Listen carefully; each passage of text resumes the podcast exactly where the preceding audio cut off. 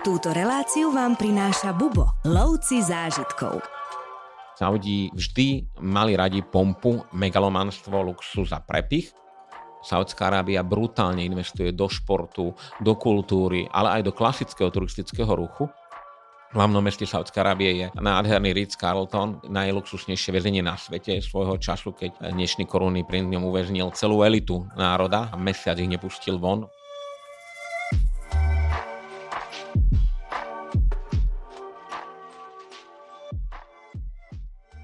Krajinou, o ktorej sa budeme v najbližších minútach rozprávať, môj dnešný host nazýva Svätým grálom cestovateľov. A napriek tomu, že má dve moria, sopky, zelené údolia, niekoľko púští, historické mestá či izolované kmene, sa turizmu otvorila iba nedávno. Saudská Arábia, alebo kolíska islamu, je takým klenotom v arabskom svete a práve arabský svet je domenou Tomáša Hušeka. Vítaj, Tomáš. Ahojte.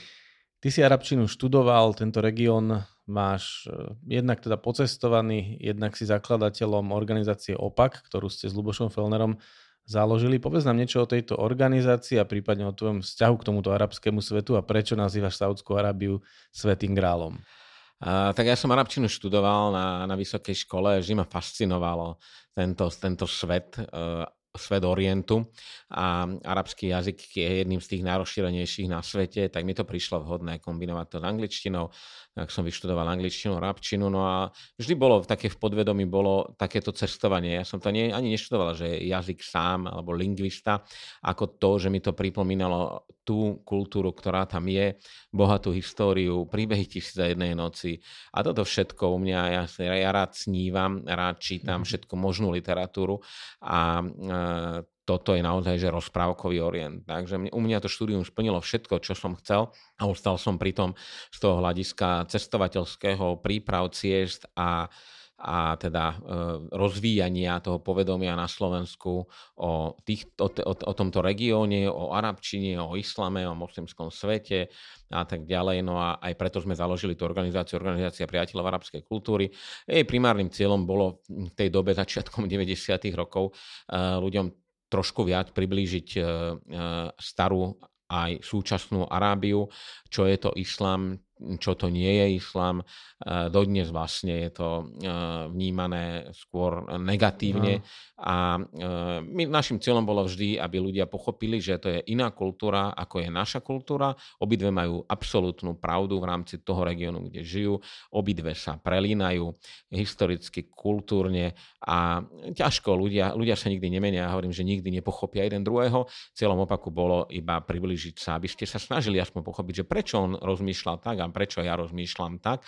A ja hovorím, že máte takú obrovskú priepasť, na jednom strane ste vy, na druhej strane je ten niekto iný a nikdy sa k sebe úplne nedostanete, ale viete sa pochopiť, viete sa porozprávať a viete si odôvodniť, preto ja robím toto a preto ja robím toto a na všetko sú samozrejme dôvody. A keď človek cestuje, tak ich vie a nekrúti hlavou, prečo títo robia toto, prečo títo tamto. Tak to bol cieľ taký základný. Ja myslím, že sa nám to aj darilo, aj stále darí. Ľuďom sa snažíme ukazovať tú Arábiu tak, ako je, ako rozmýšľajú, nie je nejaký farebne, že takto umelo by som to nazval, ale zároveň v kontexte s tým, aby pochopili, že prečo daní ľudia takto rozmýšľajú a je teda na našom klientovi alebo tom poslucháčovi, či si to zoberie za svoje alebo nie. No v rámci tohto celé to obdobie, čo som doštudoval, boli dve destinácie. Jedna bola Irak a jedna bola Saudská Arábia, ktoré boli svojím spôsobom vždy absolútne off-limits, nedostupné. Irak bol, že sa dal, ale potrebovali ešte testy na HIV a milión vecí, do toho vojna v zálive, čiže to bol taký, že ťažko. A Saudi to bolo proste, že iba pre moslimov, zákaz vstupu. Popri tom strašne veľa ľudí, aj známych tam pracovalo, chodilo tam na fušky, na business víza, ale ako klasický turista ste sa tam dostať nevedeli. Vzhľadom na celú tú históriu, kultúru, tak Saudská Arábia vlastne je tou kolískou islamu, to vie každý, ale má strašne veľa vecí a miest, ktoré nemajú ostatné krajiny v Arábii. a nikdy nebola možnosť pozrieť si to. Preto hovorím, že to bol to taký svätý grál, že kto sa tam dostal, tak ako mal unikátnu krajinu prejdenú. No a teraz Saudská Arábia sa tak otvorila svetu, že tie dvere sa ani len nezatvárajú.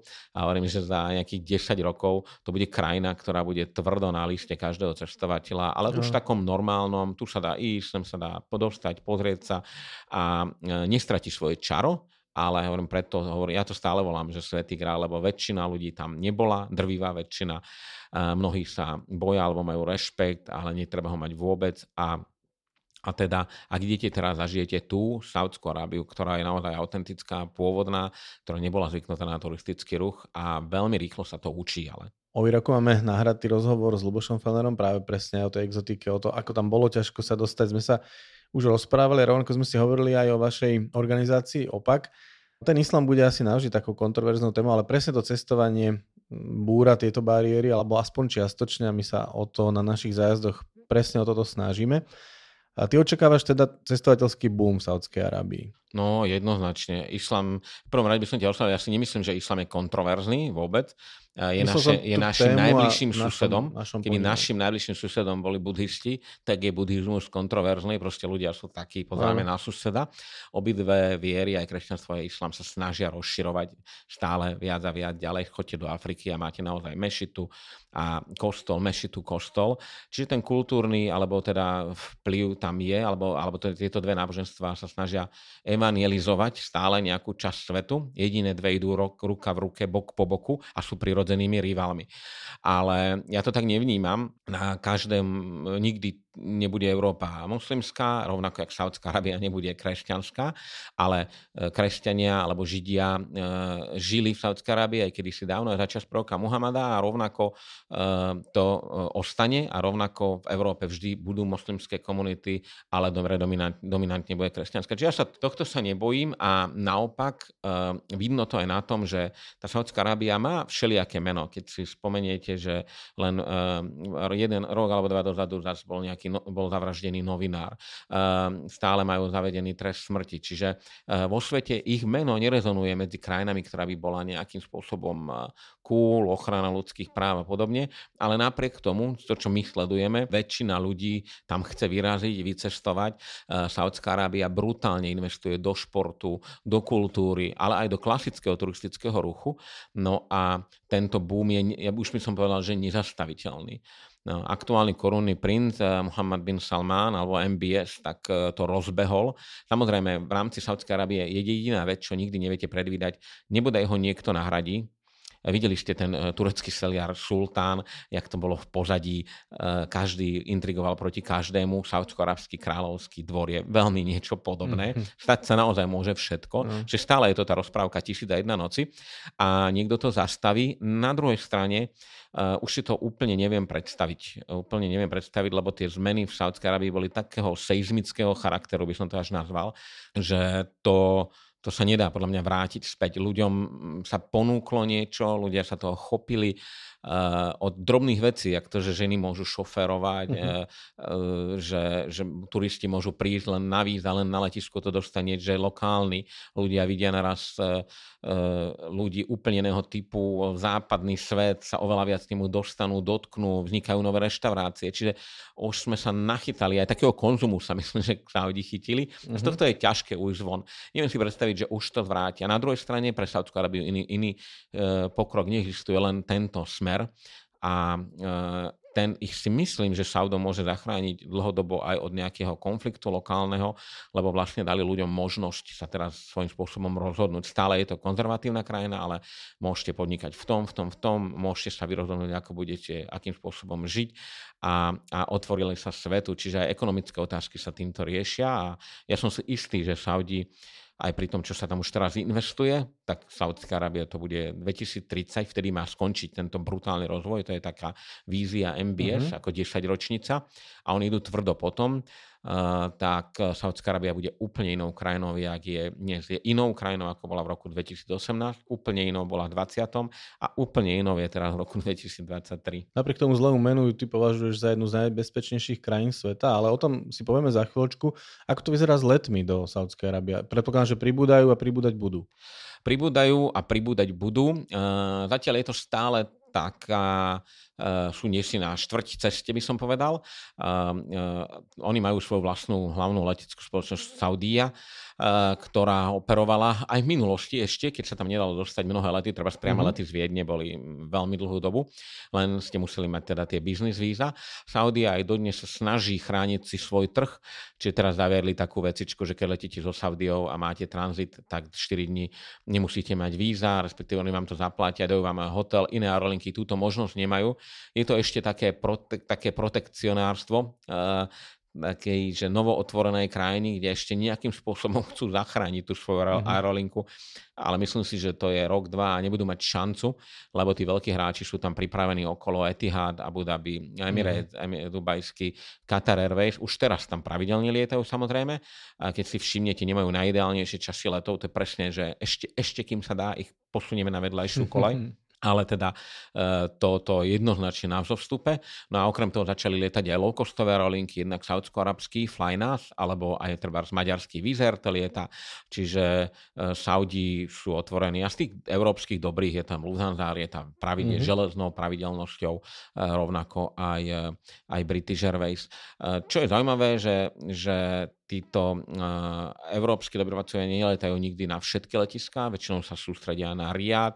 Hlavným hotspotom Saúdskej Arábie začína byť Džidda, aj vstupnou bránou, tam trebárs mnohí ešte nelietajú a to je presne znovu, že ešte si to ochránime, to letisko. Ale teda letov je dosť, kvalita letov je výborná, môžete si ísť od low-costových teda až po tie prémiové aerolinky. Čo je super je, že treba aj Katar, aj Emirates lietajú s prvou triedou, aj Saúdskú Arábiu, čo nelietajú všetky destinácie. Čiže tí najnáročnejší si môžu užiť či už biznisku, alebo aj first class. Treba first class na mnohých letov do Európy ani nie je, ale toto sú destinácie, kde ešte stále je dostatok klientov, čo si to jednak môžu dovoliť a jednak Arabi vždy rádi lietali, mali svoj komfort, takže z tohto hľadiska si vyberať aj ten, kto chce za dobrú cenu letieť, aj ten za kvalitný luxus, tak všetci si prídu na svoje. Čiže toto sa dynamicky každým mesiacom zlepšuje a ide to len hore. Za zmienku možno stoja aj vnútroštátne lety, ktorých je tam takisto dostatok?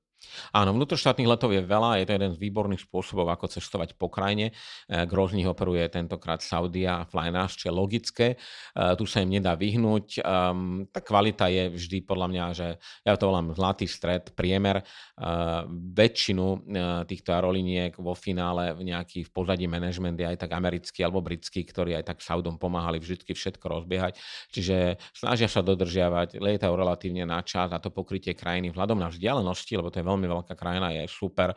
Takže určite, kto takto cestuje, tak sa nevyhne týmto lokálnym letom a vôbec sa ich netreba báť. Hovorím, to je niekoľkokrát denne tie hlavné destinácie a tie najdlhšie vzdialenosti preletíte za 2 hodinky, miesto to, aby ste naozaj doslova celý deň od rána do večera sedeli v aute. Spomenul si už víza a tie práve sú takou prekvapivou vecou, pretože človek by čakal od krajiny, do ktorej sa dlhé roky nedalo dostať, že to otváranie bude také postupné a pritom oni teraz urobili veľmi veľký krok v rámci vstupných podmienok.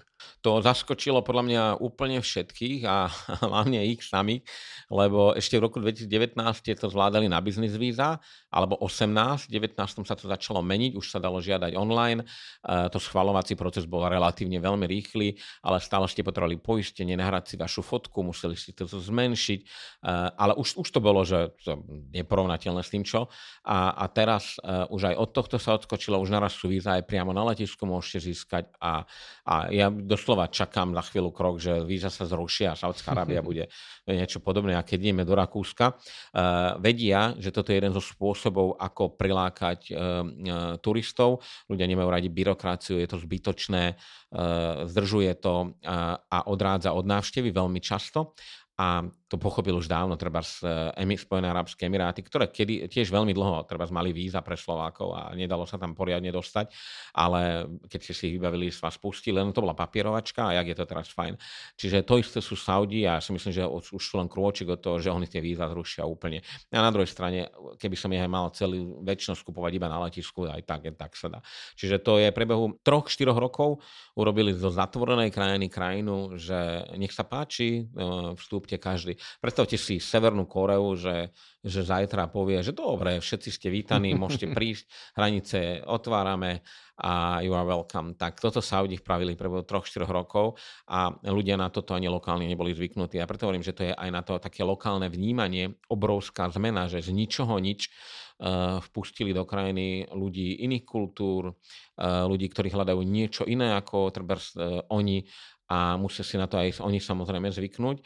No a zvykajú si, ale teda robia to veľmi rýchlo a myslím si, že idú na to veľmi dobre. Ak majú time limit, majú do roku 2030, máme doriešiť víziu nášho korunného princa a dovtedy chcú všetko stihnúť. Zaujímavosťou je ešte napríklad, že tie víza platia 1 rok a môžeš na ne straviť až 90 dní na jednu návštevu v krajine. Spomínaš stále teda napredovanie, otváranie, príprava na tých turistov. Ako tam vyzerá ubytovanie? Je už schopné zabezpečiť nejaký príval turistov alebo je to stále v plienkach? Stále v plienkach a v obrovských plienkach, ak keď máte novonarodené dieťa, tak ešte nevie absolútne nič, má mesiac a to je aktuálne Saudská Arábia. Na papieri všetko vyzerá úžasne, samozrejme. Aj na webe máte milión hotelov, vyzerajú parádne, ale keď čítate, zistíte opening time 2025, 26, 23, 24, ale teda idú potom. Ja by som to rozdelil skôr na také rozličné destinácie, lebo Saudská Arábia sa snaží predať sa svetu viacerými spôsobmi. Kdežto ja hovorím vždy, že Dubaj ide na to cez hedonistickú kultúru, cez pláže, Katar a Abu Dhabi ide na to cez šport a kultúru, múzea, že sa snažia dostať trošku iný typ turistov, tak Saudi sa rozhodli dostať všetkých naraz, ale bez alkoholu. A to podľa mňa to sa nezmení nikdy a je to že úplne OK. No a na to, aby toto spravili, tak začali tým najjednoduchším športom. Saudi to bola prvá vec, čo začali riešiť Formulu 1, Paríž, Dakar dotiahli do Saudskej Arábie, rozličné európske futbalové ligy, ich poháre majú v finále, teraz sa vrhli vo veľkom na box, tie najväčšie boxerské zápasy odohrávajú tam a oni idú tvrdo po športe. Šport je výborný médium, zasahuje obrovské masy ľudí, a teda aj kvôli tomu zaviedli tie ročné víza, lebo presne oni čo chcú. Pozrite sa, je tu Tyson Fury, boxuje v Saudskej Arábii, prileďte, pozrite si to, vráťte sa domov a o niekedy druhé polke roke chodte na 3-týždňovú dovolenku do Saudskej Arábie. Tak, jak ľudia lietajú po Európe na futbale, prečo by ste neleteli do Saudskej Arábie na dobrý šport? A potom to idú brutálne. No a tie miesta, kde tento šport býva, ako Riad alebo treba Jeddah, tam sú konkrétne hotelov už teraz veľmi dobre vybavené. Stále platí, ale že nemyslím si, že zvládnu obrovské masy turistov, ale zvládajú to, čo zatiaľ v Saudskej Arábii je. No a na iných miestach hotely len rastú, vyrastajú. Čo je veľmi podcenené, sú obidve pobrežia, aj pobrežie Červeného mora, aj pobrežie Perského zálivu, kde oni majú neobmedzené možnosti na klasickú, krásnu plážovú dovolenku, to, čo ľudia vyhľadávajú v Emirátoch alebo inde, s tým, že Saudi majú obidve moria, majú fantastické potápanie v Červenom mori, kde nikto nechodí. Čiže si zoberte, ak je Egypt sprofanovaný už, tak Saudská Arábia ani noha, nič nie je zničené, je to doslova panenské, neobjavené a stovky, tisícky kilometrov pobrežia. Ale bez hotelov. A toto všetko postupne sa stavia a rastie. Vidím, že sa orientujú mnohé veľmi luxusné siete, ako Ritz-Carlton rezervy sa tam idú otvárať v roku 2023, teda jedna rezerva. Rovnako Six Senses na južnom pobreží otvára hotel priamo na pobreží Červeného mora, čo sú veľmi luxusné brandy a Saudi vždy mali radi pompu, megalomanstvo, luxus a prepich, čiže oni týmto smerom jednoznačne smerujú, takže komfortný a turista, ktorý rád investuje do pekného, dobrého hotelu, si poviem, už tak o rok, o dva nájde. Už teraz je tam zopár, že absolútne exkluzívnych hotelov, ja iba spomeniem v Riáde, v hlavnom meste Saudskej Arábie je nádherný Ritz-Carlton, ktorý pripomína mega palác, to je zároveň to najluxusnejšie väzenie na svete svojho času, keď dnešný korunný princ ňom uväznil celú elitu národa, alebo teda Saudskej Arábie a riešil korupciu, každého zavrel v tej luxusnej izbe a mesiac ich nepustil von, hotel vysťahoval klientov. To je proste hotel, to je perla všetkých Ritzov. Potom máme krásny Four Seasons priamo v Riáde, kde teraz aj Cristiano Ronaldo treba zbýva, alebo keď sa presťahoval. Čiže tieto luxusné brandy okamžite to vycítili. To tú príležitosť. Pomaličky našledujú aj také menej brandy ako Le Méridien alebo Novotel alebo Ibis. Sú veľmi dobre zastúpené rovnako, čo je super, rovnako Millennium. A to sú už taká zlatá stredná trieda, že viete za veľmi dobrú cenu dostať dobré ubytovanie a viete, čo čakať. Taký klasický Ibis, jak u nás je, to je model na celom svete rovnaký, tak aj tu už aj tých je zopár a človek sa vie podľa toho zariadiť. Čo mne tu chýba je zlatý stred takého klasického plážového turistu, zatiaľ tie hotely na pláži, ale tam rátam, že až 2025 až 2027 sa KRO otvorí, také, že nájdete niečo pre každého. Už teraz nájdete, len tá plážová kultúra bude, myslím povedať, že to posledné, čo Saudí tak vo veľkom spustia, lebo na toto sú nie úplne zvyknutí, ale budú. Vidia, že ľudia v Katare, vidia, že ľudia v Bahrajne, v Abu Dhabi, už to dávno prešlo všade a ten potenciál tej kombinácie kultúry pláží má Saudská Arábia v porovnaní s týmito maličkými krajinkami. Ja by som povedal, že tak neobmedzený, že až celoročne perfektné počko, 5 hodín letu z Viedne, aj menej. A čo, nemáte čo riešiť, máte všetko. Môže dobre spomenúť aj sieť vlastne ubytovní pre pútnikov, aj keď teda Našincovi nebude asi umožnené sa tam ubytovať. No, keď človek ide, pútnické miesta sú, by som povedal, že otázka číslo 1 mnohých cestovateľov. Keď sa povie Saudská Arábia, spomeniete si na Mekku a Medínu, dve sveté miesta islamu. Obidve sú obrovským magnetom. Mekka nie je prístupná nemoslimom. V prístupe do Mekky máte napísané, že vstup je povolený len moslimom, ostatným vlastne tam nemajú čo hľadať, choďte na iné miesto. Nikto vás tam nekontroluje primárne, je to na zodpovednosti každého alebo slušnosti, aby som to nazval, ani nie je tom, že proste nemám tam ísť, lebo nie som moslim. Ak ste moslim, chodí veľa slovenských moslimov aj do Saudskej Arábie, tak sa tam bez problémov dostane, toto nikto nerieši. Čiže Mekka je zatiaľ off-limit, ja si ale myslím, že to tiež to sa zmení a povolia. A Medina, čo je vlastne druhé najsvätejšie miesto islamu, Svätá Medina je už teraz otvorená aj turistom, môžete v meste bez problémov prespať. Jediná časť, ktorá je off-limit, je Al-Haram, to je miesto, kde je proroková mešita, kde je pochovaný prorok Muhammad, ale pred tú mešitu môžete pekne prísť, dostanete sa až tam máte dve čiary, ktoré vlastne tam vás zastavia, opäť vstup len pre moslimov, ale ako atmosféru Medíny, celý ten príbeh, ktorý za Medínou stojí, že tam vznikla prvá islamská komunita, keď Muhammad ušiel z Mekky a Medina ho jediná prijala a vlastne tu začal príbeh islamu v Medine. Tu boli prvé bitky moslimov proti svojim, teda proti nepriateľom z Mekky, paradoxne. Keby tieto bitky prehrali, tak islám neexistuje.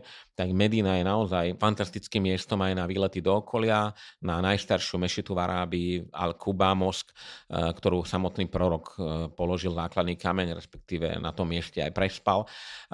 Tak okolie Mediny je tiež fascinujúce a je ľahšie prístupné oveľa ako Mekka. Čiže Medina už teraz môžete. Keby ste tam chceli prenocovať, tiež nie je problém. Jediné, kde zatiaľ je zákaz, je nocovať v hoteloch priamo okolo Al-Haramu, okolo mešity. Aj to je z dôvodu, že niektoré vidia rovno dovnútra.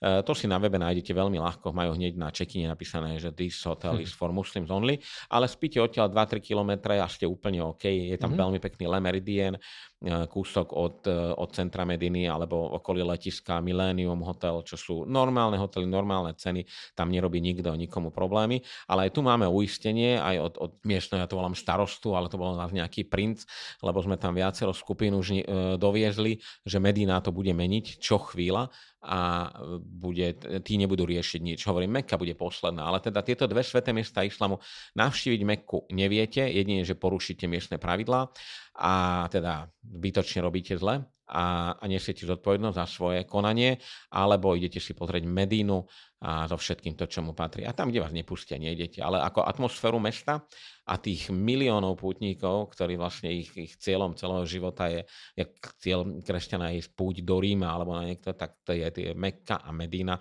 tak tých samozrejme zažijete aj tú perfektnú atmosféru. Veľmi populárne je aj kempovanie a ja o tebe viem, že ty si aj kempoval v púšti, bol si na viacerých takýchto cestách, kempoval si už aj v Saudskej Arabii? Aj v Saudskej, ako ja hovorím vždy, že ľudia, ten kemping v pravom slova zmysle u nás nie je nejak in a cool, ale je neoddeliteľnou súčasťou saúdsko-arabskej kultúry.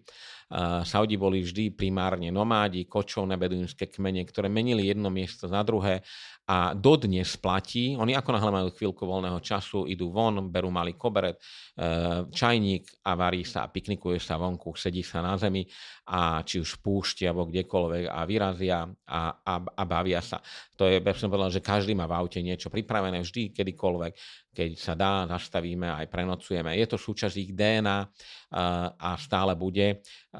Bude toho samozrejme, že časom menej, ale jeden z tých najlepších suvenírov sú aj treba také kladičné, ich, ja hovorím, piknikové koberce, lebo to sú jednak lokálne robené, kúpite to na trhu, jednak oni to vo veľkom využívajú a ja mám najradšej suveníry, ktoré mi niečo pripomínajú. No. Čiže keď si kúpite niečo, čo viete aj doma prakticky využiť, ale aj tam s tým ľudia naozaj žijú a vidíte, jak to vyberajú, jak zastaví. Či už židie na promenáde, pomaly sú schopní kempovať, alebo hlboko v púšti, kde si v Rubal Cháli, tak je to jedno. Ale ako tento spôsob života to si zatiaľ nedajú zobrať. A to, ja si myslím, že tam budú vznikať mnohé luxusné hotelové, luxusné loďi spúštne, kde sa bude dať prenocovať s tradičným spôsobom alebo kombinovať to už teraz pomaly je ich zopár. Ale teda kemping a to nezmizne. Ale dá sa celá krajina krásne pozrieť iba v hoteloch. Dobre, to zase nikoho nechcem odrádzať. Rady na cesty, prehliadky miest a originálne blogy z pera najcestovanejších Slovákov. Každý deň nový blog nájdeš v cestovateľskom denníku Bubo. Klikni na bubo.sk/blog. Hoci hotely ešte len pribúdajú, dá sa povedať, ale ten prvý krok už Saudská Arábia spravila a má fantastickú cestnú sieť. Áno, spomínali sme, že všade sa dostaneme lietadlom, to je pravda, a cesty v Saudskej Arábie, to je niečo, do čoho oni vždy investovali brutálne peniaze a ja hovorím, že ja som nič lepšie podľa mňa nezažil. To sú stovky kilometrov ľudoprázdnych ciest, širokých diaľnic, dvoj-troj prúdový, ktorí vás vedú po celej tej obrovskej krajine. Ja v tom vidím vyslovene American style, že Američka je to veľká krajina, kde je veľa priestoru a majú veľa peňazí. Čiže robili rovno všetko, vysoko nad potrebu mali hneď. Im stačil jeden pruh, ale máme tri. Tohto hľadiska tá cestná sieť je výborná, výborné značenie je v angličtine aj v arabčine. Sú oblasti, kde nájdete iba arabsky, ale to sú tie najmenej navštevované. No a čo sa zmenilo drasticky je ja to volám Big Brother, že ešte 3 roky dozadu v Saudi ste si mohli valiť krásne po diaľnici, koľko chcete, aj keď bol nejaký limit, tak teraz všade sú už kamery, pokuty vám prídu okamžite, aj za to, že sa len dotknete mobilu v aute, nesmiete telefonovať, všetko je vysoko high-tech. A to znamená, keď idete šoferovať teraz do Saudskej, to sa zmenilo za 3 roky, dávajte veľký pozor, všade dodržiavať dopravné predpisy, pravidlá a neprídu vám pokuty, ale inak tie pokuty vám blikajú v priebehu dňa, vám na mobile klikne, že už máte takúto, takže máte aspoň šancu zastaviť sa, nejak my čo máme skúsenosti s rakúskymi pokutami, že vám príde Liebesbrief domov o nejakých 2-3 týždne, tak v Saudii vám aspoň dajú vedieť okamžite a skôr ako pustíte krajinu, samozrejme poplatíte všetko, čiže auto vám bez toho nedovolia vrátiť. Takže na toto si treba dávať pozor. No a tie cesty sú, hovorím, že výborné, aj sú dobré, sú zadarmo, nie sú zatiaľ žiadne platené úseky a jediná vec, čo treba dávať, sú púšne burky. To na to býva aj varovanie na mnohých cestách, že dajte pozor na púšnu burku, vtedy treba zastaviť. A tie bývajú relatívne časté, jak u nás bývajú snehové, tak v Saudskej Arábii je to normálna vec a vtedy treba zastaviť auto, čakať, kým to prejde a pokračujete ďalej. Ale hovorím aj také, to, na čo sme my zvyknutí u nás, že až prehnané varovania pred všetkým, tak to v Saudskej Arábii to všetko je, na všetko vás upozornia a krajinu si viete pozrieť aj zo sedadla auta. Ja to mám osobne najradšej, ale na druhej strane si treba uvedomiť, že Saudská Arábia je obrovská krajina. Ak to chcete celé prejsť autom a nesedieť iba v aute, potrebujete minimálne 14 až 20 dní na to, aby ste mali čas všetko si prejsť a nestrávili každý deň 500-600 kilometrov v aute a nevalili z jedného miesta do druhého. A to tie cesty umožňujú samozrejme, ale teda je to dobre kombinovať s týmto. Ale keď hovoríme cesty a prenajmávame auto, tak to je tiež taká novinka, že čakáme, že to všetko už funguje. Saudská Arábia otvorená svetu, tak to je už ďaleka nefunguje. Auta pravidelne nie sú, alebo nevedia ani len, čo vám majú prenajať. Tu sú rozličné komické príbehy, čo zažívame. Ale to je tak, jak keby Slovensko po revolúcii 89. zo dňa na deň vyvesilo na web svetový, ak by existoval, že už tu máme všetko, ale my nemáme nič. A autá si môžete prenajať akékoľvek a prídete sem a tu hneď začne zháňať, lebo je rád, že prišiel turista, tak ide, vyvoláva kamarátovi, daj mi auto.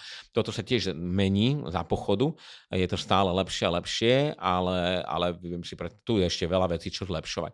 Čiže keď aj idete tam do Saudskej, ten ich imidž je oveľa viac, by som povedal, moderný a v tomto momente, jak to, čo ponúka krajina na mieste. Čiže to, čo v Dubaji vybavíte klasicky, dobré požičovňu aut za minútu a pol, to v Saudskej vybavíte za 10 minút a pomalšie a budete mnohé veci ešte im nerozumejú, aj prístup k turistom alebo customer služby k zákazníkom, ale toto všetko sa učia. S tým počítajte a Saudská sa vám bude páčiť, samozrejme. S čím všetkými ešte treba počítať napríklad pri balení alebo pri plánovaní takejto cesty? Treba počítať s tým, že by som povedal, začal by som jazykom, vždy je dobré dohovoriť sa, samozrejme. Ak ste zvyknutí cestovať do arabských krajín, ako je Jordánsko, Sýria, Spojené arabské emiráty, Irak, tak tuto je úroveň angličtiny relatívne veľmi vysoká, alebo Libanon. Saudská Arábia je obrovskou výnimkou a angličtina len pomaly tu rastie a lokálni ľudia, dokonca aj prisťahovalci, respektíve námedzní robotníci, preferujú arabčinu. Kdežto v Dubaji bez problémov svičnú do angličtiny, prepnú, tak v Saudskej Arábii oveľa viac dominuje arabčina, čo sa mi na jednej strane veľmi páči, to je naozaj že autentické. Na druhej strane pre regulárneho turistu to niekedy naráža na problém, aj základné veci neviete vybaviť, lebo vám nikto nerozumie. No ale aj toto sa mení, čiže angličtina bude jazyk hneď paralelne, ako už tie dopravné tabule, všetko je v angličtine, aj keď idete do požičovní, ten primárny komunikačný jazyk je automaticky angličtina, ale medzi ľuďmi ešte natoľko nie je rozšírená. No čo sa týka iných vecí, ako sa zbaliť, ako sme spomínali, tak Saudi sa profiluje jednak ako luxusná destinácia, všade sa dá preletieť, všetko sa dá vybaviť aj s autom, tak základ je klasický kufor, nepotrebujete nič extra, dobrý, pekný, slušné oblečenie odporúčam vždy. Saudská Arábia je stále konzervatívna krajina. Bez ohľadu na to, čo budú rozprávať, čo počujete, je to prirodzené, ale keď sa otvorili zo dňa na deň, Slovensko je konzervatívna krajina. Keď vidíme, čo sa u nás deje, tak Saudská je 3-krát. To znamená, odporúčame chodiť v krátkych nohavicách, sú úplne OK, ale keď idete treba do mešity alebo do mesta, lokálnych ľudí nevidíte chodiť v kráťasoch, ale vôbec celkovo v celej Arábii veľmi málo. Je to normálna súčasť kultúry, je slušné mať dlhé nohavice. Tak ja odporúčam mať dlhé nohavice, tričko s krátkym rukávom alebo dlhé voľné lanové, že vám teplo není. Čo sa žien týka, nemusia sa zahalovať ani nič takéto, sú úplne slobodné, môžu robiť čokoľvek, čo chcú. Znovu ale upozorňujem, že nie sú zvyknutí na polonahých turistov, jak my sme zvyknutí v lete. V Európe je teplo, tak sa vyzlečem. Tuto na toto zvyknutí nie sú. Samozrejme, že vás upozornia na to, je dobré s tým počítať a teda chodiť oblečený slušne. Hovorím, slušne je ten zlatý stred, kráťašie alebo dlhé nohavice, tričko s krátkym rukavom. Áno. Nič iné nepotrebujete. No, ako náhle ste v Džidde a idete do starého mesta, Džida je úplne OK, tá je zvyknutá na všetko. Ste v Al-Ule, na tých hlavných miestach úplne na všetko sú zvyknutí. Idete do izolovaných oblastí, hlavne južná Saudská Arábia, idete na sever do hraníc s Irakom, s Kuvajtom. To je skôr vidiecka Saudská Arábia, ktorá je menej zvyknutá zatiaľ na turistický ruch, takže je konzervatívnejšia ešte takto. Čiže nič špeciálne. Odporúčam vždy mať ženám možno jednu šatku po ruke, keby niekde ste chceli niečo navštíviť a vyžaduje sa to, prehodiť si to cez plecia, ale je veľmi málo miest, kde by to vyžadovali. No a okrem toho, Saudi majú všetko od špičkových nemocníc, lekární, liekov, všetko majú lepšie na Slovensku. Ja osobne nevidím jediný dôvod, prečo by som mal niečo si niesť odtiaľto. Tam skôr by som povedal, čo sa zakazuje, je alkohol. To je taká klasická slovenská chorá vlastnosť, že nalievať si aj do flašky od Coca-Coly niečo, aby som si zobral domácu do zahraničia. proste tento národ pije, keby to potreboval. Tak v Saudskej Arábii, keď sa toto nájdu, tak vám to vyhodia, zoberú, máte nejaké problémy, ale okej, neskončíte v base, len zbytočné je to brať. Alkohol tak nezoženiete vôbec, takže na to treba zabudnúť. Dá sa žiť medzi nami aj bez toho. A ostatné všetko dostanete na mieste. Aj čo sa týka nákupov, obchodných domov, oblečenia, najmodernejších módnych značiek, všetko v Saudskej Arábii je toho viac ako na Slovensku.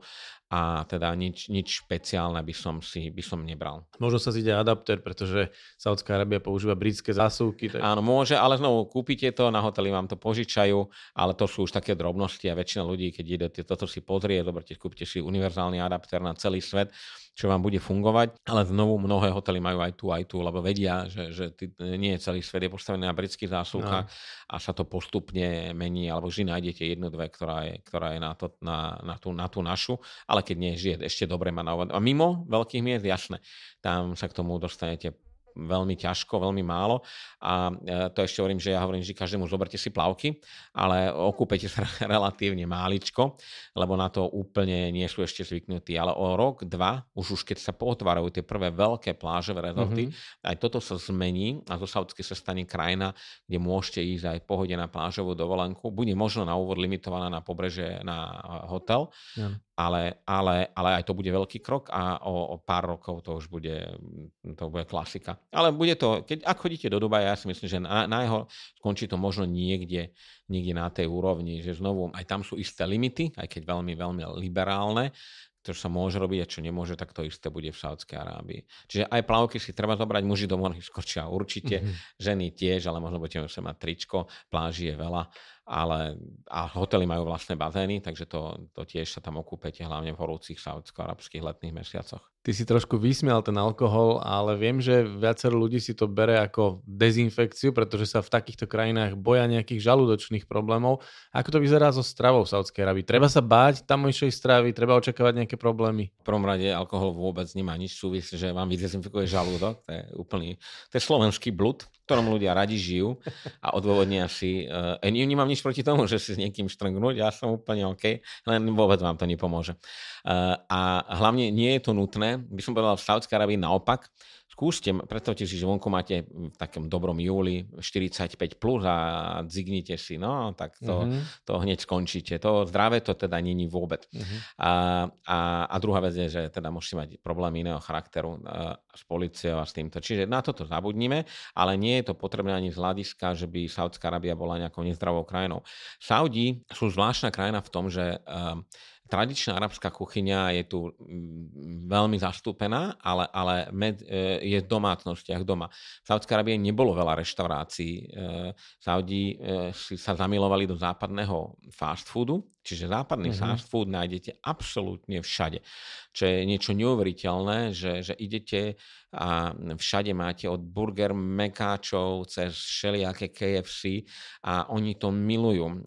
Samozrejme sú s tým spojené mnohé zdravotné problémy, aj mladých Saudov, ale do tohto sa zamilovali. Aj ešte preto, že nepijú ten alkohol. No, tak alkohol by ešte bol, to by bol druhý klinec do rakvy. Čiže kto má rád fast food, povedal by som, že Amerika, Saudská Arábia číslo 1 na svete, až tak, že vám to bude tiež s ušami. Nechcete to. A tu to znovu vidno, že Saudská Arábia bola vždy verným spojencom Spojených štátov. Spojené štáty, keď bola Saudská Arábia uzatvorená, tak tu mali svoje mesta, nákladne. Tá komunikácia bola a Saudom sa veľmi páči. Samozrejme západný spôsob života. Nikto nechce žiť nejakým ruským spôsobom života alebo ja neviem iným. Tak táto kultúra ich fascinuje a toto je také niečo horšie, čo si zrovna prebrali. A čiže fast food je, no a táto moderná gastroscéna, samozrejme tá sa strašne dynamicky rozvíja. A vo veľkých mestách ako Riad, Džidda už teraz nájdete top kuchárov celého sveta. A nemusíme sa orientovať iba na saudsko-arabskú kuchyňu. Nájdete vynikajúce gruzínske reštaurácie, japonské reštaurácie a šéf kuchári celého sveta sa predbiehajú v tom, aby išli variť do Džiddy alebo do Riádu. Takže vôbec nemajte obavy, ale vo veľkých mestách nájdete široký výber všetkého možného, ale ako náhle prídete na vidiek, budete veľmi často odkazaní na ten fast food a lokálnych reštaurácií bolo, ja som ich vždy vnímal, že relatívne veľmi veľmi málo. A tá, hovorím, tá domáca kuchyňa sa koncentrovala za múry domov vlastných a aj s tou teraz samozrejme prerážajú, ale ochutnáte aj viaceré výborné reštiky, znovu Džidda, Riad, aj Dammam alebo Al-Chobar, tu ich nájdete dosť a teda ako klasický turista hľadovať nebudete. Saudi majú absolútne všetko, kuchyňu celého sveta, čo ho nájdete veľmi málo, respektíve vôbec je bravčové, to bolo tiež jedným z tých zakázané doviezť. Tie pravidlá stále platia, ale aj to sa bude meniť aj vplyvom toho, že veľmi veľa firiem tu bude investovať, bude to normálne a budete si môcť samozrejme vybrať, chcem to alebo nechcem to. No, že aj oni na to napokon na toto naskočia. Takže v reštaurácii sa nebojte, lokálna strava vynikajúca, jednoduchá, ale Saudi nikdy nemali elaborát nejaký kuchynský, jak Libanonci, to bola úrodná krajina, odpreto je libanonská kuchyňa ako známa ako arabská kuchyňa, veľmi chutná, je tu všetko možné. Saudi žili v púšti, kde sa veľmi ťažko kedykoľvek niečo urodilo. Brutálna krajina, keď tam budete, doslova brutálna väčšina, veľká väčšina krajiny. Prežiť tu si vyžadovalo umenie a tomu bola adekvátna samozrejme strava. Veľmi jednoduchá, vždy dominovali datle ako zdroj sacharidov. Najväčšie oázy, to aj navštevujeme v Borajdah, kde sú najväčšie datlové háje a dopestujú sa najkvalitnejšie datle, alebo idete do Al-Ahsa, ktorá je najväčšia a potom samozrejme klasické ťavie mlieko, ťavie mäso, ťavia zmrzlina, to dodnes môžete vyskúšať, je to perfektný suvenír, čokoláda sa začala vyrábať naraz z ťavieho mlieka, takže aj na tie svoje veci, čo oni mali radi, tak sa snažia pretaviť do takého nesiteľnejšej formy pre turistov. Ja som musím ma napadať, že čokoládu z ovčieho mlieka treba som nevidel u nás, tiež by bolo zaujímavé. Myslím, že... Ale v ťave ho nájdete, tak hovorím, že to sú dobré suveníry, zároveň unikátne, buď vám chutí, nechutí, ale teda niečo vám to zanechá, nejaký zážitok, dojem. No, takže čo sa hovorím, gastroscéna, super, nájdete všetko bez akýchkoľvek problémov. Iba teda zabudniť na alkohol. Ja som o ťavách písal celkom rozsiahly blog nedávno a bol som celkom prekvapený, že ťavie mäso sa dá kúpiť aj u nás, ale paradoxne pre psov. Sušené ťavie mäso, pretože má veľmi nízky obsah tukov a takisto aj to mlieko má veľmi nízky obsah tukov a zase mlieko je veľmi dobré pre alergikov. A to trošku už odbočujem, ale dá sa to všetko dočítať na našej stránke. Ale to je to, čo hovorím, že iná kultúra vždy. Proste niekto povie, že ťavie mlieko, ja som na to zvyknutý, že fuj, dačo ťavie mlieko nechutné. A hovorím, je veľmi populárne práve. A u nás kozie mlieko, ako ti chutí, ani to mi nechutí. Hovorím, no, tak to oni sú zvyknutí na ťavie a kozie mlieko, samozrejme ide ruka v ruke, to sú tiež zvieratka, čo prežijú veľmi veľa, vydržia aj tie náročné podmienky. Tak je prirodzené, že je to ich hlavný zdroj, akože kráva by tam zdochla na prvý týždeň, nemá čo robiť. Tak a teraz sa to snažia, hovorím, to svoje tradičné presunúť do toho a nie je na tom nič zlé. A keď majú teda dve moria, dominuje tam nejak aj tie morské plody alebo ryby? Morské plody nie sú nejak, že by zatiaľ boli, že ja by som to nazval extrémne populárne. Domácich samozrejme, že jedia. Rybačka na celom pobreží bolo jeden zo základných zdrojov obživy pre všetky tie mestá alebo dedinky, ktoré žijú na pobreží. Sú sebestační v tomto, čiže vedia, je to čerstvé a ja si myslím, že ak turistov bude prichádzať viac, tak bude viac seafood restaurant a Saudi majú túto obrovský potenciál. Hovorím, tie moria sú, hlavne Červené more, extrémne čisté, to je nedotknuté nikým, ničím. V ten Perský záliv je trošku iné kafe, ale aj tu sa dá. Čiže aj seafood, zatiaľ je to skôr na ryby mnohých druhov, všetko možné na pobreží, ale teda éra seafoodu v Saudskej ešte len si myslím príde. Oni samozrejme majú všetko, čiže chytiť vedia, čo len chcete, len nemajú to komu predať. A možno keby si vedel spomenúť nejakú konkrétnu zeleninu, ovocie, s čím sa tam stretne návštevník? Čo sa týka ovocia, tak v prvom rade Saudská Arábia je púšť alebo nehostinné hory. Takže už sme spomínali tie datle. Datle sú absolútnym základom. Oblastiach, kde sa zase všetko urodí, lebo aj také sú, treba z juh Saudskej Arábie je nádherný, zelený, kde aj dodnes sa veľa vecí pestuje a exportuje potom na sever do tých veľkých miest a majú teda aj lokálnu produkciu. tak to sú hlavne treba hrozno, citróny, figy alebo broskyne. Toto je aj lokálne produkcie. Čo je zaujímavé, že v Saúdskej Arábie má aj obrovské polia, tie vznikali aj v minulosti podľa obrovských vodovodných potrubí, ktoré sa ťahali celou krajinou a oni investovali miliardy dolárov do zavlažovacích systémov, aby zo Saúdskej Arábie spravili ráje na zemi. No je to extrémne ťažký job samozrejme, tej vody nie je nazvyš, ale aj napriek tomu sa im darí pestovať, majú aj vlastné obilie a z tých zelenín tradične zastúpená v arabskej kuchyni sú vždy rozličné druhy šošovice, fazul, cícer je obľúbený a baklažány, niekoľko druhov, takže to je základom aj tie lokálne stravy. A čo sa mesa týka, to sme spomínali, to je aj jahňacie, kozie, ťavie, ale v dobrej rešteke už kúpite absolútne všetko. Ale čo je prekvapujúce, veľa ľudí teda nevie, že Saudi si dopestujú veľmi veľa vecí aj sami, napriek tomu, že tá krajina je teda, dominuje jej veľká púšť, ale investovali to ešte v 70. rokoch, 60. keď tá ropa začala prinášať prvé peniaze. To je jedný z tých prvých projektov, bolo presne ako zabezpečiť aj obživu vlastného obyvateľstva, nielen nedovážať všetko, ale v globále budú stále odkazaní na dovoz aj s tým, jak bude turistický ruch rásť a aj počet ľudí, tak tá krajina neurodí to toľko, ale myslím si, že potenciál majú, aby to ešte zveľadili. Na rozdiel od Emirátov, ktoré sú oveľa menšie a majú menej priestoru na takéto, tak Saudi majú možnosti, ako aj rozvíjať lokálne poľnohospodárstvo. Dobre, viackrát sme sa už obtreli o počasie, nejaké piesočné búrky, silné teplá, ale aj zelené oázy. Tak skús nám nejak zhrnúť počasie Saúdskej Arábie. No, povedal by som prvom rade, že Saudi je dostupná perfektne celý rok, čo je dôležité pre Slovákov alebo Európanov, že nemusíte pozerať na aké ročné obdobie. Je to 4,5-5 hodín letu, keď poviem, že z Viedne. A tým pádom je pre nás Saúdská Arábia dostupnejšia, ak poviem, Kanárske ostrovy, ktoré sú 5,5 hodiny letu. Čiže Saudi majú potenciál z tohto spraviť aj európske dovolenkovú destináciu číslo 1. Na rozdiel od Turecka, kde je nejakom marci nepekné počasie na plážach, v Saúdskej Arábii bude nádherné, príjemných 30 stupňov a kratučký let. Čiže vždy budú ľudia Saúdskú Arábiu zvažovať, že môžem tam ísť kedykoľvek. Samozrejme, každé ročné obdobie má svoje pre a svoje proti. Keď pomenieme slovo Saúdská Arábia, púšť, Arábia, nikdy vás nenapadne treba sneh a zima. No ale v Saúdskej Arábii zažijete aj sneh, aj zimu v istých oblastiach, v istom čase, teda v našej zime, aj v saúdsko-arabskej zime, taký december, január, február, hore v horách okolo Taifu, nad Mekou, môžete zažiť aj sneh, všetko možné, aj poriadnu zimu, alebo v Al-Úla, hore na vyhliadke Al-Harad, takisto ničím nezvyčajné prudký vietor, 0 stupňov, krehnú vám ruky, aute kúrite na plné pecky, máte zimnú bundu. Je to ale veľmi krátke obdobie a je to iba vo vysokých polohách a na púšti sa v noci schladí. Čiže to je zároveň dobré obdobie na návštevu krajiny pre ľudí, ktorí nemajú radi veľké teplo.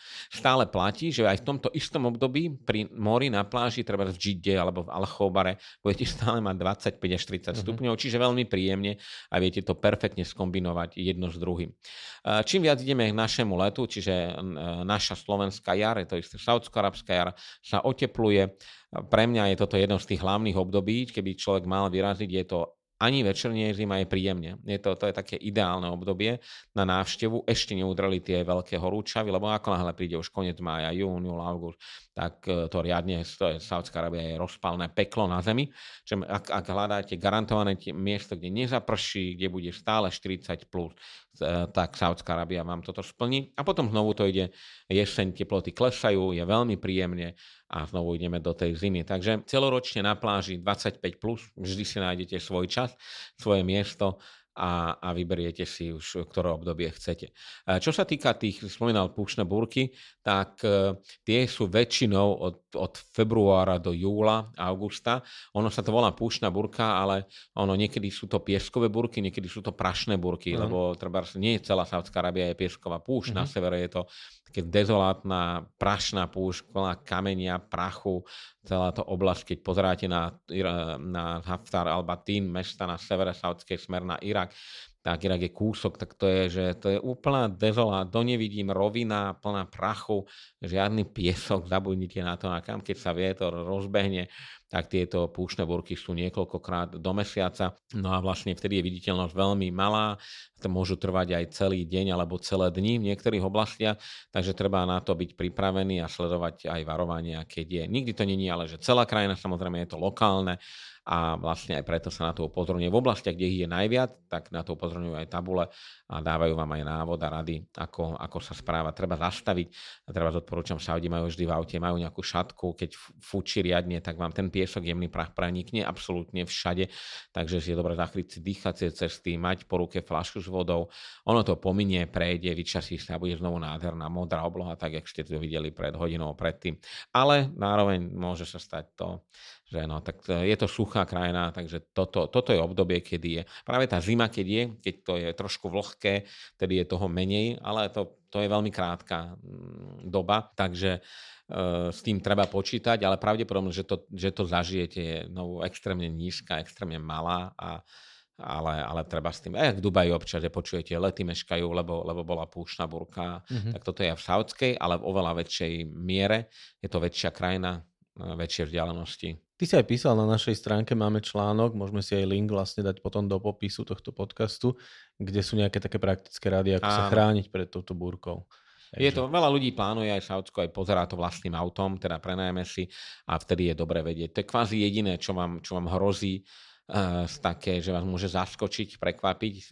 A ešte jedna vec tam je, to sú povodne náhle. Mm-hmm. Sú miesta, treba, že keď idete k Al-Ula alebo Madain Salih, čo je jedno z najnavštevovanejších v Saudskej Arábii, že máte všade varovania nevstupovať, keď je voda. A si poviete, čo nejaká voda? Na čo voda? No, tak platí tu, že naozaj to krátke obdobie dažďov, ale keď je, to sú brutálne prietrže mračien, ktoré zaplavia absolútne všetko. To je cesty nemajú žiadne odtoky, žiadne drenážne jamy alebo na odvod vody. To znamená, veľmi rýchlo sa zaplní a každá malá prehlbina na ceste je, čiže nájdete tabuľku, že pozor, voda stúpne do výšky až 1 meter, zastavte tu. A máte tam stáť, keď vidíte tam vodu, zastavte. Ona odíde na chvíľočku, to je, ale tieto náhle povodne sú a aj kvôli tomu v období, keď je hlavne toto obdobie dažďov, platí to treba na susedný Oman, sa neodporúča kempovať v údoliach vysnutých vo Vádis, kadiaľ tiekli kedysi rieky, lebo oni stále tečú krátkodobo, ale dokážu zmierť všetko, čo im stojí v ceste. Okay. A rok čo rok nájdete, žiaľ aj v Ománe a v Saudskej Arábii, ale aj v Emirátoch, že niekto zakempoval, či už domáci turista a prišiel náhly lejak a z tých kamenistých úrok, ktoré nezadržia vôbec nič, sa tá voda zvalila dole a spláchla, ľudia aj zahynuli. Čiže na to je dobré dávať pozor, ale len v tomto období, už keď idete v júli, to vám takéto niečo nehrozí, ale keď zažijete, že povodne Saudskej Arábie tiež nie je to nič nezvyčajné a nedávno sme zažili v jordánskej Petreu, zase zaplavilo, to zaplaví raz za rok. To sú presne takéto isté lejaky. Odíde to, na druhý deň už nič neviete, na tretí deň ani stopy. Ale aby vás to nezaskočilo, na to je dobré dávať pozor.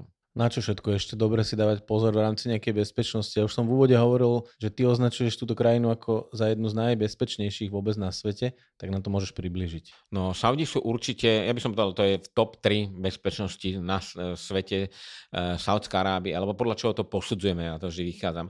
Saudská Arábia je krajina s nulovou kriminalitou, to znamená, to sú tie od drobných krádeží cez násilné prepadnutia v tom, čo Európa je absolútne dominantná.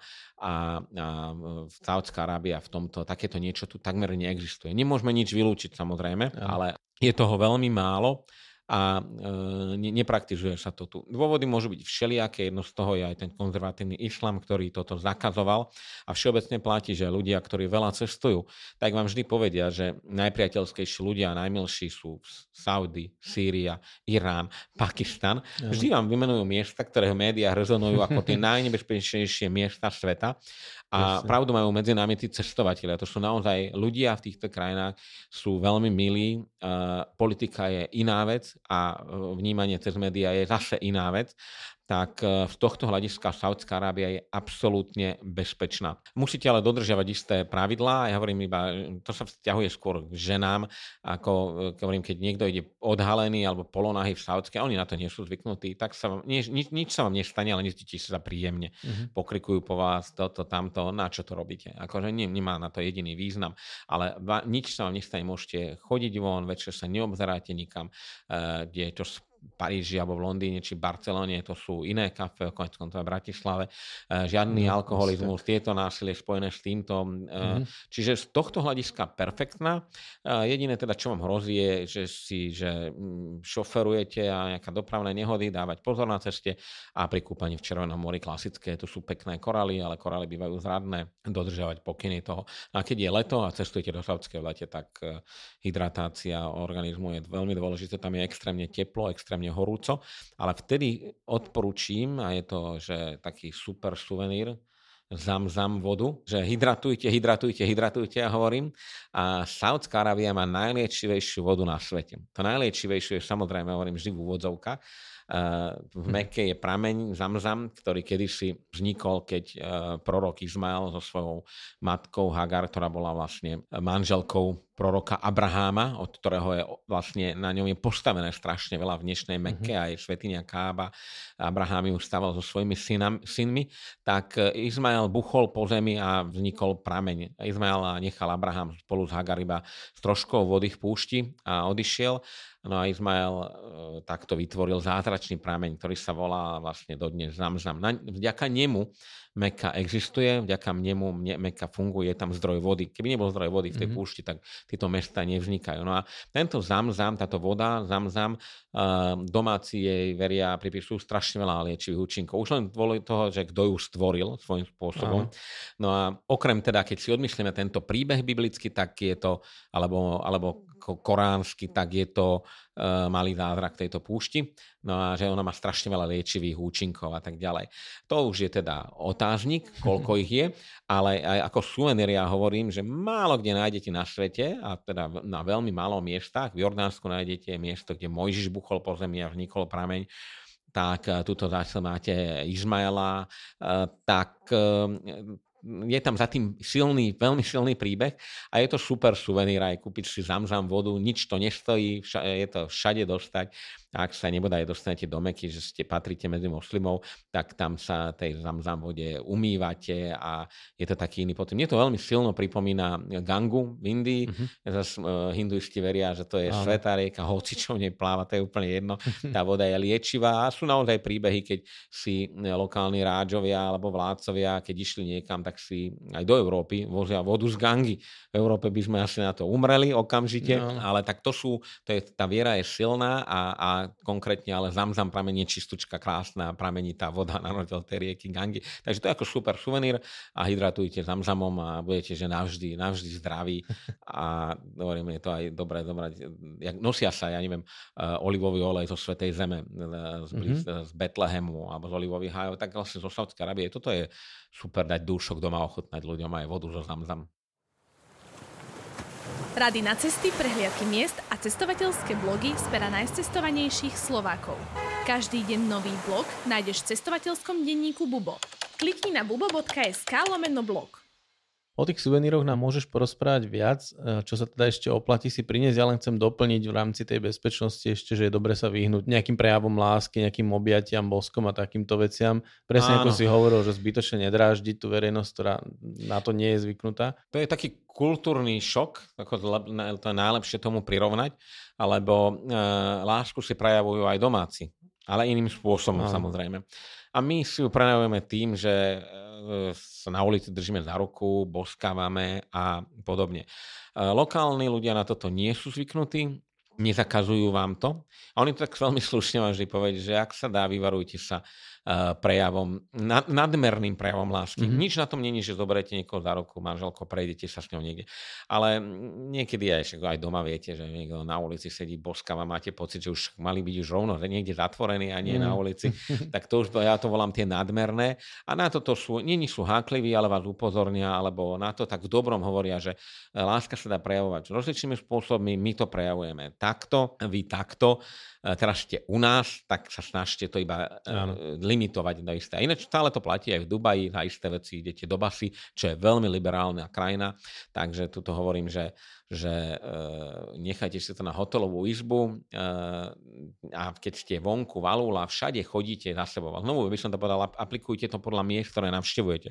Ak navštevujete okolie nejakej mešity alebo staré mesto, kde je veľmi veľa domácich ľudí, kde je zrovna piatková modlitba, tak tam je predpoklad, že je strašne veľa ľudí, ktorí sú na to oveľa menej zvyknutí, jak v nejakom Al-Ula, alebo teda Madain Saleh Hedžra, kde na to vidia to každý deň a vôbec nikto to nerieši.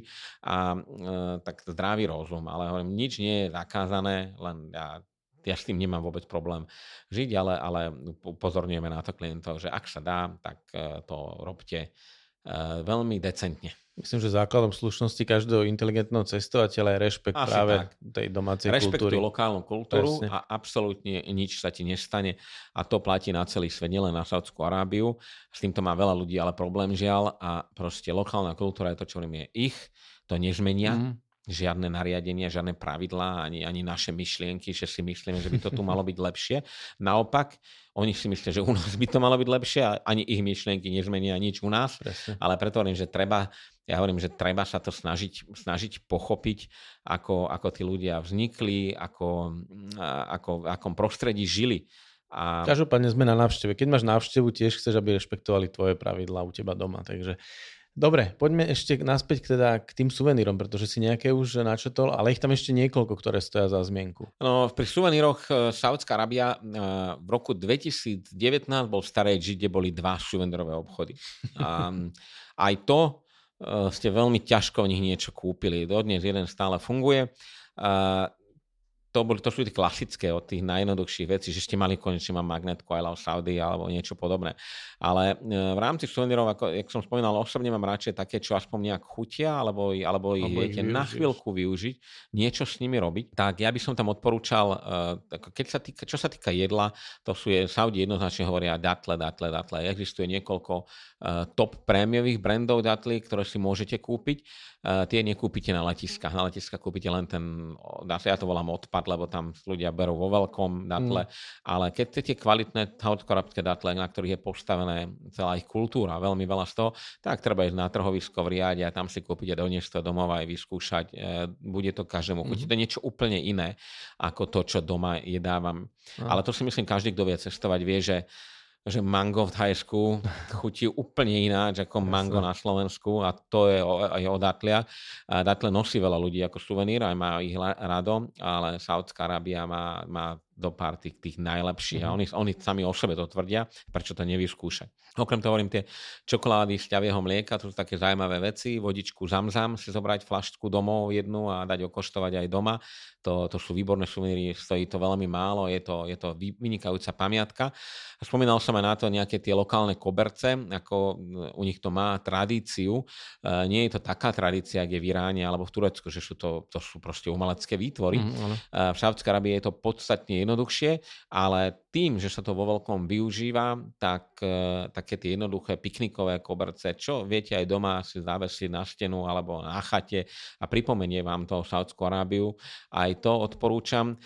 Dobrý suvenír bol vždy zo saudskej malý modlitebný koberček, lebo ja hovorím, nájdete ich v každej arabskej krajine. Kúpte si, ale hovorím, ja to neodporúčam, ale hovorím, ak v jednej, tak keď už ste v tom epicentre islamského sveta, tak si to kúpte tam. Aj z toho dôvodu, že uvidíte na mnohých miestach v Saudskej Arábie také super vynálezy, lebo oni zistili, že nie každý si nosí koberec modlitebný so sebou, ale modlitba je 5 krát do dňa. Tu idete po promenáde v Džide a nájdete naraz taký stroj, chytíte kľuku a vyrolujete si koberec, pomodlíte sa, chytíte kľuku, zrolujete si koberec a idete ďalej. Sú to super vynálezy, ktoré, ja hovorím, že inovácie, ktoré vlastne reflektujú to, že oni chcú stále, aby sa, teda sú veriaci silne, aby sa modlili pravidelne, ale začínajú mať problém, zabúdajú si koberce, modlitební a toto. A toto je presne postavené na mieste, ktoré aj smeruje na Meku, tak jak má, a vyrolujete si to, že také, a je to ručné, nie je to elektronické, ekonomické, ale verím tomu, že niekde majú už aj takéto high-tech. No potom ľudia chodia kupovať, vo veľkom sa kupuje okrem iného aj zlato v Saúdskej Arábii. To je hlavne na východnom pobreží, teda Damma, Al-Khobar a táto oblasť, ale akože ak sa v tom vyznáte, tak kúpte, ak nie, tak by som to ignoroval. Na to máte skôr Dubaj alebo iné európske, ale lokálny trh sa koncentruje na tejto časti.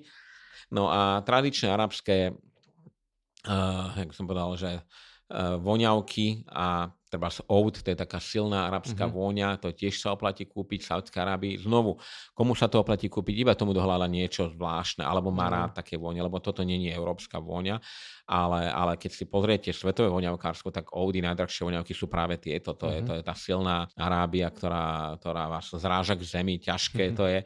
Tak toto môžete. Alebo trebárs Taif hore, v horskej oblasti okolo Meky je mesto ruží, kde je všetko postavené o ružiach. Tam sa ich pestujú miliónov a sa exportujú. Takže samozrejme ružová voda, výrobky z rúží, od mydla cez všetko. Mydlo kúpiť aj ťavie, samozrejme. A tak toto sú také zaujímavé, že máte to na chvíľu aspoň ako využiť a použite to, alebo kúpite si tradičné arabské oblečenie. Sú turisti, ktorí to preferujú, dokonca sa v tom obliekajú do toho, aby zapadli medzi lokálni. Sú destinácie, kde ja si myslím, že sa to hodí, Mauretánia trebárs, a sú destinácie, kde ja si myslím, že sa to nehodí vôbec, aj Saudská Arábia, teda vyzeráte, jak nepatríte tam. Alebo vyzerá to skôr, že si robíte srandu z niekoho, takže, ale ako suvenír znovu, je to super, ako lokálne oblečenie je tradičné, to znamená, všetci sú oblečení, dá sa povedať, veľmi podobne, má to svoju módu, ale tam vidíte v obchodoch ten rozdielny typ látky, rozdielne toto, rozdielne tamto. No a možno, čo je že ešte zaujímavejšie je, budete mať možnosť zachytiť rozličné svadby a budete mať možnosť zažiť niečo autentické. Tak tam, ak si pamätáte, keď bolo nedávno majstrovstvá sveta vo futbale v Katare, tak Messi mu na záver dali taký plášť na chrbát. A vlastne ten nosí sa iba pri významných príležitostiach. Malo to strašne negatívne ozveny, že chceli sme si ho spraviť Araba, ja neviem čo všetko, ale oni veľmi pekne to vysvetlili a to je plášť, ktorý sa používa iba pri výnimočných udalostiach, medzi nami aj pri svadbách, alebo v histórii sa používal na označenie víťazstva, keď niekto niečo vyhral, tak dostal ako prejav absolútnej vďaky. No a tento plášť sa volá bišt. A vlastne to je tiež taký zaujímavý suvenír. Znovu zaujímavý iba hovorím, lebo väčšinou vám doma potom je v skrini vyššia. A doma vám nikto bišt nedá, ani teda to tradičné oblečenie. Čiže ja to skôr vnímam na tento štýl. No a ostatné veci sa postupne rozvíjajú. Tak to, čo sme my zvyknutí, trička a takéto vec, Saudi, suvenírové obchody, tak to je na zostupe, ale zatiaľ je z toho stále veľmi málo. Čiže ja osobne, ja si vždy si nosím nejaký kameň toho miesta, kde som bol, ho odnesem preč, že to tam patrilo a teraz to mám tu doma. A potom niečo, čo sa ho dá dotknúť, chytiť, treba sa aj tradičnú kanvicu na varenie kávy, čo oni milujú kávu, tak aj rodisko tej mokka, tej pôvodnej kávy je dole Južný Jemen, veľmi kúsok od Južnej Saúdskej Arábie, tak to je tiež taký dobrý suvenír. Ak máte radi kávu, tak to aj doma využiť a je to taký zmysloplný suvenír. Není to len lapač prachu. Takže aj to sa dá kúpiť si na lokálnych trhoch. Súhlasím. Keď sa už bavíme o nákupoch a suveníroch, tak povedzme si niečo aj o miestnej mene a spôsobe platenia. Saúdsko-arabský riál, miestna mena, vymeníte všade peniaze, vyberete z bankomatov, absolútne všade, už netreba si s týmto robiť starosti. Odporúčam, zatiaľ je to skôr krajina hotovosti ako krajina platobných kariet, aj keď toto je niečo, čo ide že milovými krokmi dopredu, tak to ešte rok, dva, karty budú akceptované všade. Takže ja hovorím, taký kompromis mať jedno aj druhé, ale na mnohých aj pumpách a miestach, hlavne izolovanejších, ešte karty neberú, tak je dobré mať vždy nejakú hotovosť alebo na trhu, na bazáre sa vám ľahšie zjednáva, keď máte hotovosť, ak platiť kartou. Takže to by som tomu prispôsobil. Ak ste ten typ, čo miluje lokálne trhy, čo veľa ľudí zbožňuje, lebo to je takáto najautentickejšia atmosféra, tak majte zo sebou vždy nejakú hotovosť. Za doláre tiež kúpite niečo, ale lepšia lokálna mena. Tam dolár pozná každý, ale museli by ste ho mať drobný a vymeníte si saúdsko-arabský riál alebo vyberete zo svojej karty a už fičíte. To by som vôbec neriešil. Pri odlete domov si ho viete vymeniť späť na eurá alebo na doláre a teda nedoveziete ho. Ale v každom dobrom hoteli všetko viete platiť kartou. Aj v tých lepších reštauráciách všetko je o karte. No. Tak len ja, pol na pol by som povedal. Tomáš, ešte predtým, než si tak zosumarizujeme Saúdskú Arábiu a miesta, ktoré sa oplatí navštíviť, ešte mi napadla otázka, s ktorou veľa klientov voláva k nám do kancelárie, to je možno nejaké povinné očkovanie alebo v rámci tých zdravotných rizik, alebo teda tá zdravotná bezpečnosť. Nič, absolútne nič nie je povinné. Odporúčam ja každému, kto cestuje žltačku AB a skontrolovať si očkovanie voči tetanu, to hovorím, to chytíte v Revúcej, v Poltári, v Košiciach, v Hongkongu, to je úplne jedno, kde ste. A netýka sa to Saúdskej Arábie samotnej, ale kto trošku viac cestuje, je dobré toto mať. A inak je to veľmi zdravá krajina, čo chytíte skôr niečo z klímy, klimatizujú Američania, to znamená, toto milujú, že náplné pecky a toto my nezvládame úplne, že keď máte vonku 45 a vnútri 16, ten sekundový presun, tak to je tiež, to je zlé. Normálne by som si dal čiapku radšej a idem zabalený jak beduín dovnútra. Tak na toto dávať pozor, hlavne v tých horúcich mesiacoch a v zimných mesiacoch, aby ste neprechladli, keď je vonku chladnejšie, ale inak doslova nič. A keď ste pri Červenom mori a kúpete sa, mať niečo, dávať pozor iba, kde plávate. Ale inak, neviem, čo sa chorôb týka, perfektná krajina. Perfektná krajina a teraz teda ti dávam tak nakoniec slovo, lebo ty si nezastaviteľný celý čas, ale skús ešte dať taký sumár, takú bodku za tým, že prečo by si cestovateľ mal nechať miesto na zozname práve pre Saúdskú Arábiu? Prečo je do Saúdskej je to nesmierne príjemná, orientálna, autentická krajina, autentická podčiarkujem, lebo bez ohľadu na to, že je tam citeľný vplyv, jak som spomínal, fast foody, západný svet, Amerika, tak ľudia sú nedotknutí. Ja kľudne poviem, že jak Slovensko, my nevieme nič o svete a aj pre Japoncov sme autentická krajina úplne, popri tom je Francúzsko ťažká civilizácia, Slováci sú kmeň, jak my sa pozrieme na iných, tak z tohto hľadiska Saudi je neobjavená krajina a je plná veľmi milých ľudí. Čiže keď hľadáte niečo iné, tak Saúdska je, ja verím, že musíš ju navštíviť. Čo sa týka pamiatok, miest čo vidieť, tak je ich tu strašne veľa. Nedá sa to všetko stihnúť za 10 dní, potrebujete ho minimálne 2 týždne, alebo si rozdeliť v budúcnosti návštevu Saúdskej na 2 miesta. Ale teda, ak si spomeniete slovo Saúdska, že prečo tam vyraziť, tak ja by som dal, zo pár miest vymenoval. V prvom rade je to Džidda, je to vstupná brána aj do Meky, aj pre všetkých pútnikov, ktorí aj v minulosti do Meky kráčali ešte predtým, jak to bolo centrum islamu. Džidda je zároveň miesto, kde je pochovaná prvá žena na svete, Eva. To znamená, je tam ťažká starozákonná história, veľmi dlhá a to mesto má neuveriteľnú atmosféru. To by som povedal, že je možno najkrajšie miesto Saúdskej Arábie. A okrem Džiddy máme sväté miesta, sme spomínali Mekku a Medínu, takže keďže do Meky sa nedostaneme až tak, je dobré ísť aspoň na cestu k Mekke a odbočiť predtým, ale zažijete tú atmosféru. Z niektorých miest vidno aj tú Clock Tower, ten hotel, kde pod ktorým sa nachádza hlavná svetiňa. Takže budete mať aj to šťastie. Pozrieť si Medínu a dostať sa pred prorokovú mešitu. Neprovokovať, nechodiť, keď nie ste moslimovia. No a potom prechádzate do oblasti Al-Ula, kde je jedno z najväčších lákadiel krajiny, to znamená mesto Madain Salih alebo Hedžra, skalné mesto, ktoré je legendárnym púštnym mestom nabatejcov. Ak ste boli v Jordánskej Petre, tak toto je niečo podobné. Možno je to otvorenejšie, dramatickejšie, možno sa vám to bude dokonca viac páčiť. Na Instagrame si myslím, že budú krajšie fotky z Madain Salih ako z Petry, a to je môj názor. No a to je taký hlavný, že ja som povedal, že pohľadnícová pamiatka, na ktorú lákajú strašne veľa ľudí. Okolo Petry vyrástlo, teda Madain Salih, zo pár veľmi dobrých a luxusných hotelov, ktoré sú architektonickými skvostami, ako Habitas Al-Ula alebo Banyan 3. Ja tu normálne odporúčam, strávte tu 2-3 noci. Není ste pri mori, ale to je zážitok, to je to je všetko stavené na štýl, aby zapadlo do tej prírody, do tej krajiny, po obloha, kde sú miliardy hviezd a tá atmosféra beduínov v totálnom luxuse, to je špička. Samozrejme, to je bazén, že viete si vynahradiť more, oceán a chodiť na výlety. Staré mesto Al-Úla, vyhliadka na Madain Saleh, takisto stoja za to. No a potom máme tu poľnohospodárske mesto, ja ho volám poľnohospodárske Ha'il, ktorého zaujímavosťou je hlavne to, že tu žili historické rivali dynastie Saudovcov. Nedaleko neho sa nachádzajú skalné malby, ktoré sú rytiny, ktoré sú súčasťou UNESCO, takže je to vždy na takom okruhu, ktorým sa chodí do Riádu. No a keď ešte v Ha'ile, tak smerujete dolu na Burajdách, najlepšie datle na svete, obrovitánsky ťavý trh.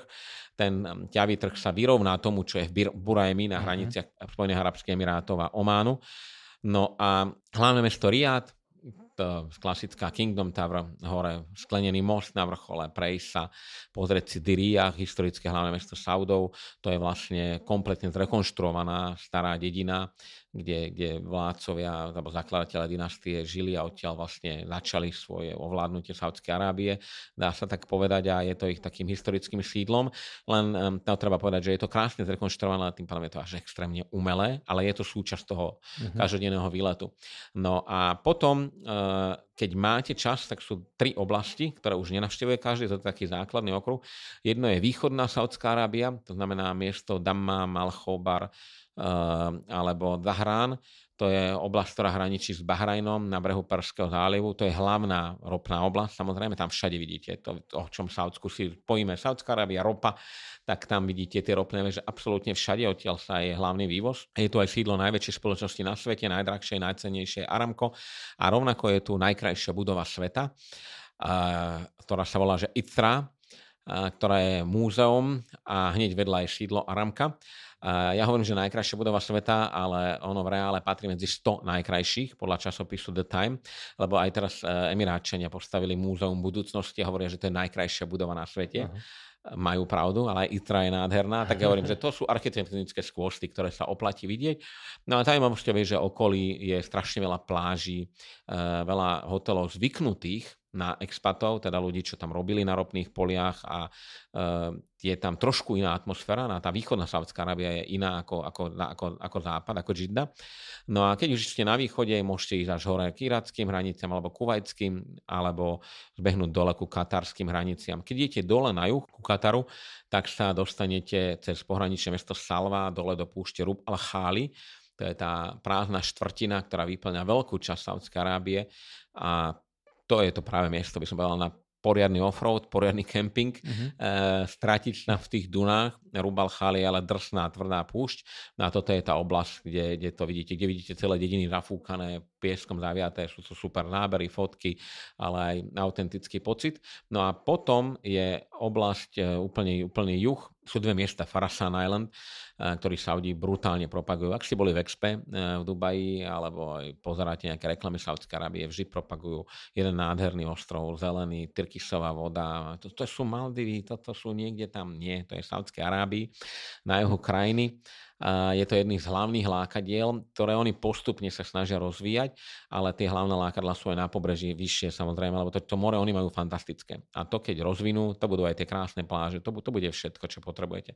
Čiže Farasan Island, a potom v horách na juhu nájdete známy kvetinových mužov, to je muži, čo sú také krásne kvetinové, aj čelenky, idú lanovko hore do svojich dedín a oni patria k autentickému koloritu južnej Saudskej Arábie. Boli častokrát aj v minulosti prenasledovaní, lebo oni boli trošku iní ako ostatní Saudi. To oni vám už o tom sami porozprávajú. Sú to ale nádherné, ja to volám stredoveké mesta, lebo všetko je to 13, 14, 15 storočie. A to je tiež, sú ťažšie prístupné, jak iné miesta Saudskej Arábie. Sú vizuálne krásni, ale v okolí už nemáte toho koľko, čo vidno, preto tam už nechodí toľko ľudí. Ale tiež by som to povedal, že jednoznačne prileďte do Abhy na juhu letisko a odtiaľ vyrazte sem, alebo až priamo dole klete k Farasan Island.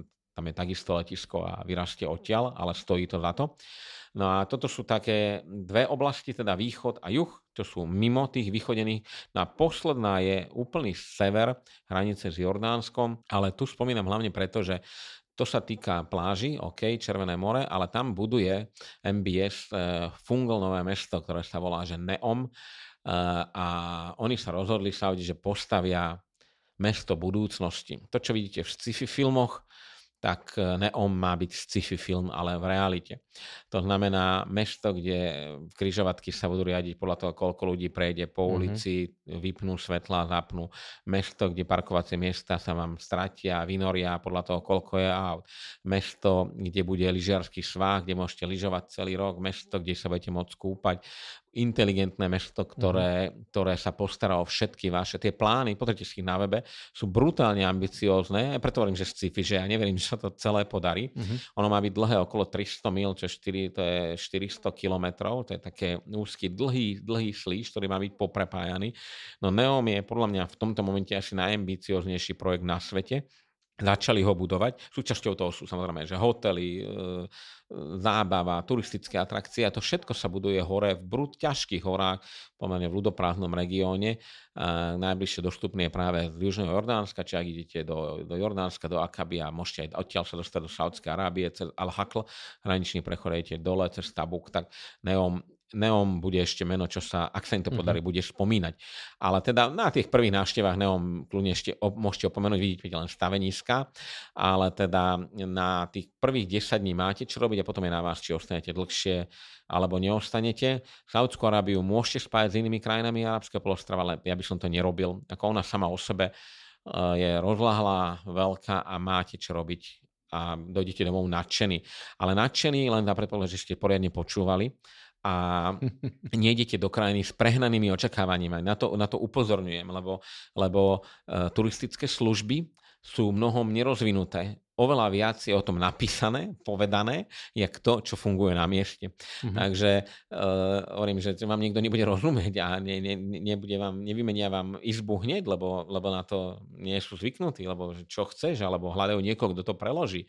Tak človek kvázi pri tej reklame masívnej čaká, že toto všetko už dávno za nimi. Nie je, a Saudi budujú turistický ruch tak, jak to otvorili tú krajinu z nuly. Hovoríme o krajine, kde bola nula. A teraz tam chcú dostať milióny turistov v priebehu najbližších 10 rokov. Čiže to sa stavia za pochodu, my ani nemáme predstavu o tom, koľko hotelov naraz sa tam stavia, koľko ľudí tam ťahajú a budujú. To sú projekty, o ktorých sa nám len môže snívať. No a vyvrcholia v tom roku 2030, keď by Saudská Arábia mala byť prerobená. Konzervatívna, pôvodná, autentická, na mäke sa nič nezmení, ale zároveň ultramoderná krajina budúcnosti, tak ju vidí vlastne korunný princ MBS. Tomáš, tebe sa nedá nepočúvať a ja vždy, keď sa spolu rozprávame, tak ja tie regióny objavujem vďaka tvojim rozprávaniam a mám pocit, že som tam už bol. Bude veľmi zaujímavé, keď sa k tomuto podcastu vrátim, alebo keď sa znovu stretneme, dajme tomu v tom roku 2030 a uvidíme, do akej miery sa tvoje... My sa stretneme určite skôr, ale keď sa vrátime k Saudskej Arabii, od tých 6-7 rokov, že nakoľko sa tieto slová a predpovede vyplnili, ale dovtedy my sa určite uvidíme, pretože ešte s tebou je čo objavovať. Tých regiónov, ktoré máš takto, poviem, že zmáknuté, ako máš Saudskú Arabiu, ešte dosť, takže sa určite budeme čoskoro počuť znova. Ďakujem ti za dnešok. Ahojte. Čau.